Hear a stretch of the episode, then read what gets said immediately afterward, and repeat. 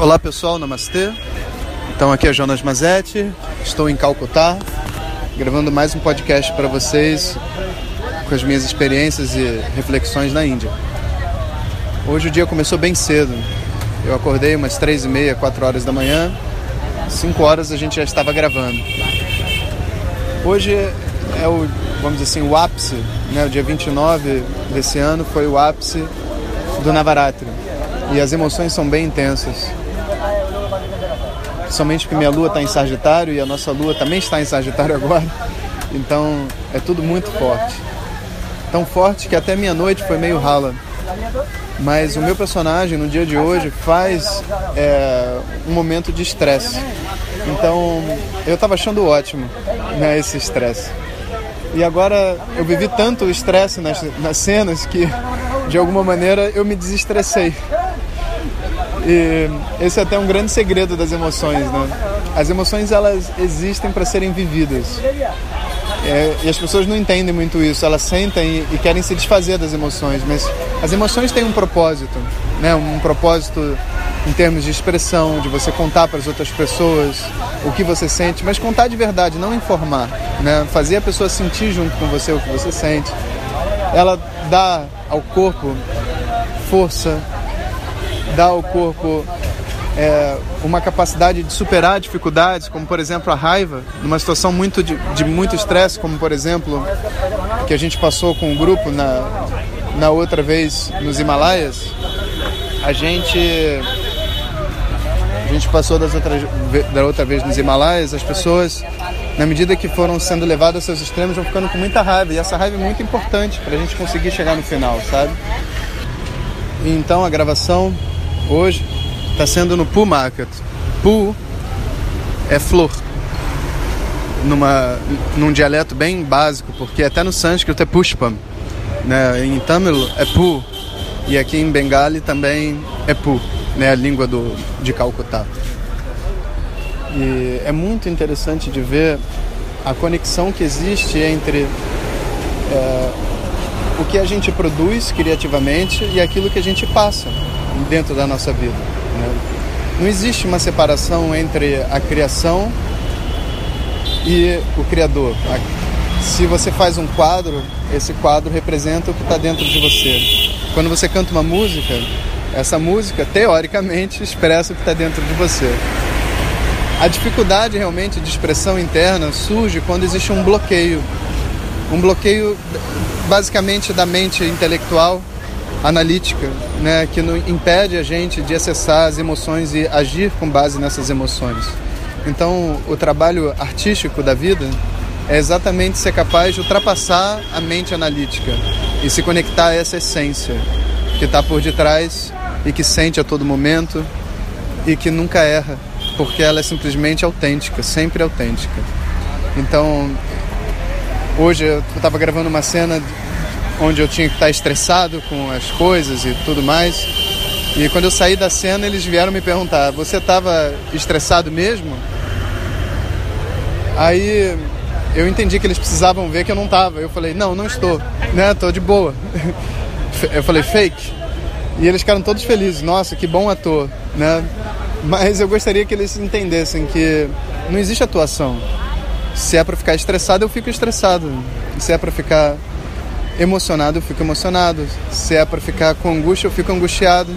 E se eu não tiver angustiado e quiser passar angústia, vai ser horrível. Mas a verdade é que essas emoções existem tão forte dentro da gente que uma vez que você ganha um certo domínio sobre elas também, você acessa a emoção que você precisar acessar quando você precisar acessar. E isso faz parte desse processo de gerenciar as nossas emoções. Eu queria deixar uma reflexão com vocês que, na minha opinião, é, é muito pertinente para esse contexto das emoções, que é existe uma um, um legado nosso da psicologia onde a gente condena os nossos pais né, e condena analiticamente, não só emocionalmente, porque a condenação emocional é inevitável, mas a condenação analítica, sabe, ela tem que ser superada com o tempo. Eu preciso realmente é, enxergar que tanto eu, quanto os meus pais, quanto os meus avós, quanto toda a humanidade, somos vítimas da nossa ignorância. E que por mais que as pessoas tenham feito parte da culpa, parte da ação que nos gera o sofrimento, seja um abandono, seja um abuso, seja lá o que acontecer com a gente, né? ainda que culpados, eles não têm culpa. Eles não deixam de ter culpa, mas ao mesmo tempo eles não são verdadeiramente culpados. E dentro dessa visão existe uma acomodação muito grande do mundo. Mas essa, essa etapa, ela só pode vir surgir depois que você vive a emoção real. Então, se você sente raiva, você primeiro tem, deve sentir essa raiva. Se você sente que as outras pessoas é, humilharam você, castigaram você, você tem que entrar nesse sentimento, porque se você não viver esse sentimento, ele sempre vai existir dentro de você. E quando você viver esse sentimento, depois de, de ter vivido esse sentimento, você vai ter tido as reações adequadas a esse experimento e essas reações todas vão gerar dentro da gente uma força, um contato às vezes com até com uma culpa, sabe, de ter colocado limites, gritado é, e se expressado. Afinal de contas, né, uma vida de passividade, no momento que a gente fala alguma coisa, a gente acha até que está fazendo alguma coisa errada, né? E depois de um tempo a gente consegue se expressar e a gente consegue, é, na verdade, acessar um perdão. Né? Um perdão a essas pessoas todas pelo que elas fizeram, que na verdade é um perdão a nós mesmos, porque agora nós somos capazes de dizer não, agora nós somos capazes de nos expressar. E é não ser capaz de se expressar que realmente causa dor no momento que eu consigo me expressar, aparentemente eu estou perdoando a pessoa do lado de fora, mas isso também não é real. Né? É, um, é só uma aparência dentro da mente. E mais tarde vai surgir um entendimento mais profundo.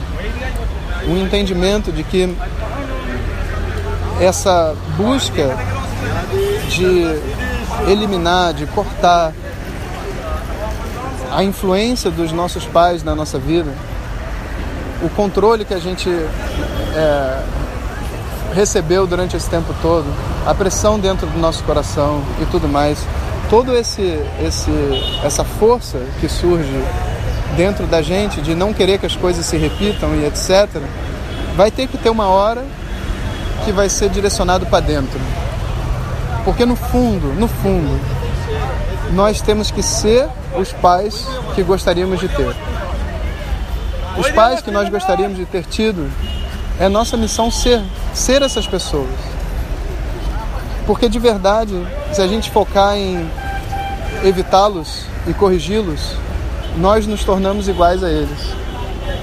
Quando a gente se tenta se tornar aquilo que a gente gostaria que eles fossem, que eles tivessem sido com a gente, o que ocorre no nosso coração é que a gente descobre que não existe necessidade de perdão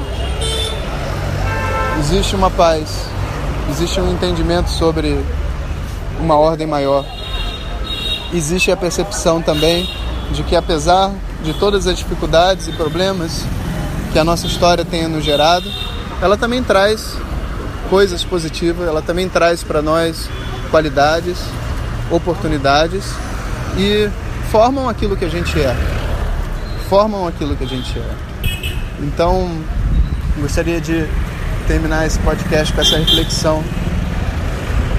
Que a gente possa ser os pais que gostaríamos de ter.